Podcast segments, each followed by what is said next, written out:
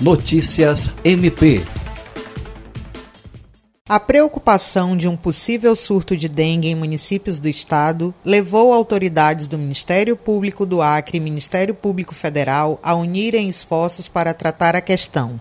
Rio Branco, Cruzeiro do Sul, Tarauacá, Rodrigues Alves e Assis Brasil apresentam elevado número de casos notificados da doença neste início de ano. A Procuradora de Justiça do Ministério Público do Acre, Gilceli Evangelista, coordenadora do Centro de Apoio Operacional de Defesa da Saúde, Pessoa Idosa e Pessoa com Deficiência, reuniu-se nesta sexta-feira, dia 17, com a Procuradora Regional dos Direitos do Cidadão do Ministério Público Federal, Luciana Cardoso, para discutir questões atinentes à doença no Estado. Uma reunião com o secretário de Saúde do Estado e o de Rio Branco está marcada para acontecer na próxima quarta-feira, onde serão detalhadas questões relacionadas à dengue.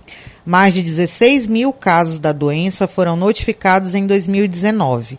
Desses, cerca de 8 mil foram confirmados e mais de 2 mil ainda estão em investigação. Quatro óbitos foram registrados, segundo dados da Secretaria Estadual de Saúde. Os municípios considerados mais preocupantes atualmente e que correm risco de entrar em condição de surto são Rio Branco, que registrou 4.488 notificações em 2019, Cruzeiro do Sul, que teve 6.492 notificações, Tarauacá com 1.740, Rodrigues Alves com 828 e Assis Brasil com 244 casos. Andréia Oliveira, para a Agência de Notícias do Ministério Público do Acre.